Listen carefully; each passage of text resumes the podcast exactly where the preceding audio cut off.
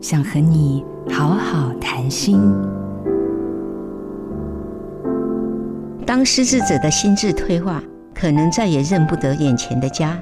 当年我九十五岁的母亲失智，认为她住了七十年的房子不是她的家，要我带她回家。我想母亲也许不只是在找老家，更是在寻找家的感觉。虽然失智者会忘记实际的事情，却忘不了深深的情感。以前看诊时，一位阿兹海默症患者跟我说，他不认识陪他来的这位小姐，但是这位小姐对他很好。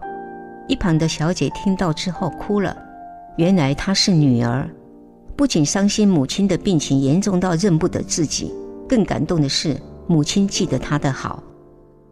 失智者可能仍然保留着情感的记忆，会记得谁对他好，所以照顾者要适时舒压，不要让失智患者感受到我们的负面情绪，这对彼此都是非常有帮助的。做个独立快乐的熟龄族，我是刘秀芝。做自己的主人，找回你的心。印心电子，真心祝福。